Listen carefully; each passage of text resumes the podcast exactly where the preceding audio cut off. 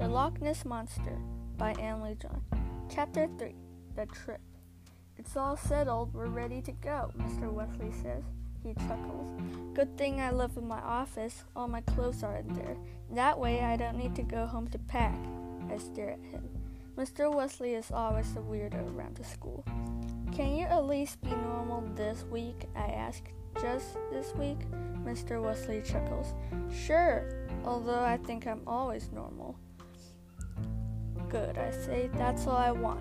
You to be normal for a week. We walk back into the bus. I sit down beside Jake again. Head into the airport, Mr. Wesley shouts happily. He jumps in the bus. The whole bus rumbles. The driver, who is sleeping, snaps awake. He looks around. Earthquake, he shouts. I sigh, disappointed in his with his behavior. What happened to the deal? I ask. You promised to be normal. Mr. Wesley stops jumping. Oh, right, he says. There's a deal I promised. Maybe try to remember that next time, I say. Mr. Wesley nods. I turn to the driver, pre- who is pressing buttons frantically. I can't find the right button to open the door, he says. I forgot which one is the right one. Now he's just pressing random buttons he can reach, not caring about what it would do. I have to get out. I can't die in this bus. Help! I sigh. There's no earthquake, I say. Calm down. I feel like I'm the most mature person here. I'm responsible for my own actions, and the others are just childish and immature. There's no earthquake, it's just Mr. Wesley. These dudes are really getting to my on my nerves. Can I please go to another bus? I ask Mr. Wesley. He nods. Sure, he says, um, although I'm not sure if Mr. Archer would agree to that, but I don't care. I'm just about to go when I think of if I get another bus, this place would go bizarre. I can already imagine James, the boy who's always complaining about the heat, complaining about the heat, and the driver trying to turn on the air conditioner and pressing the wrong button. And the door will accidentally open, and Mr. Wesley will fall out on the highway. And since the driver is so clumsy and Mr. Wesley never fastens his seatbelt or even sits in his seat. Nah, can't go, I say to Mr. Wesley. It's for our own good. For my own good? How come? Just sit down and fasten your seatbelt, I say. The driver looks around. He squirms nervously in his chair. Why are you so nervous? I ask. He looks at me. This is the first time I drive a bus after I pass, pass the test, he says.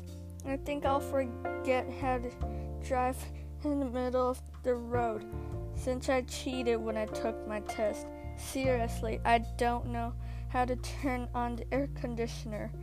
James groaned. What the what? I shout. So you're saying that we could die in a car crash today? The driver nods. Okay, I muttered. I sit back into my chair. Mr. Wesley walks to his seat. But Max, my seat belt is broken, I sigh. Then buy a new one, I say. And my name is Mark. This is going to be a long ride, I think. The driver starts the engine. The engine roars loudly. The driver panics. Um, he says, is is it supposed to make that sound? He asks. I nod. Okay, he says. There's so much basic knowledge he doesn't know. I can tell Mr. Wesley, he and Mr. Wesley are so similar, both so naive. For example, they'll believe the moon is made of cheese because their mothers say so. The bus starts moving. The driver is not lying about him cheating. He's not good at driving. The bus is shaking crazily, and so is the driver. He stops in the middle of the road. I finally get the driver to calm down and I finally get the driver to calm down and he starts the engine again. The driver somehow manages to drive us to the airport without crashing into any cars on the road. We arrive and get off the bus. I take my suitcase and wait for the others. Everyone is after everyone is done, we walk into the airport. I haven't traveled in ages and I was hoping for a good trip to the Bermuda Triangle. But with Mr. Wesley here, I can see that's impossible. Take out your plane ticket, everyone, Mr. Wesley said. Make sure you still have it on you. I take out my ticket in my pocket. Jake's father works at another airport, so he got everyone their tickets and we will pay together. Good, everyone has it, Mr. Wesley says. Jake looks very worried. Mr. Wesley insists that we eat lunch first, then we go to and then we go on the plane. So we go to a restaurant and eat sandwiches there. I don't enjoy the food there since I don't like bread, tomatoes, cucumbers, or ham, and the sandwiches there are made of those ingredients. So I just give mine to Mr. Wesley and I order a big bottle of orange juice. Mr. Wesley seems to enjoy the extra food I give him though. We finish our lunch and after that we carry our suitcases to check the weight. Your flight is at 9 a.m., the staff member says to us. I nod. Now, please put your suitcase here and we'll make sure nothing dangerous is in there and it will be safely transported into the plane. We do as she says and we watch our suitcases go through the x ray machine. Then we go lined up at the security line. There weren't a lot of people though, since in the, it's in the middle of the school year. It only takes us 20 minutes to get to the front of the line. I put my shoes and coat into a plastic tray. Hey, I hear one security officer shout to Mr. Wesley. I turn suddenly.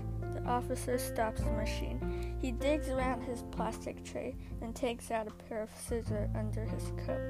This, he says, but but that's the scissor I used to cut my food, Mr. Wesley exclaims. The security officer shakes his head.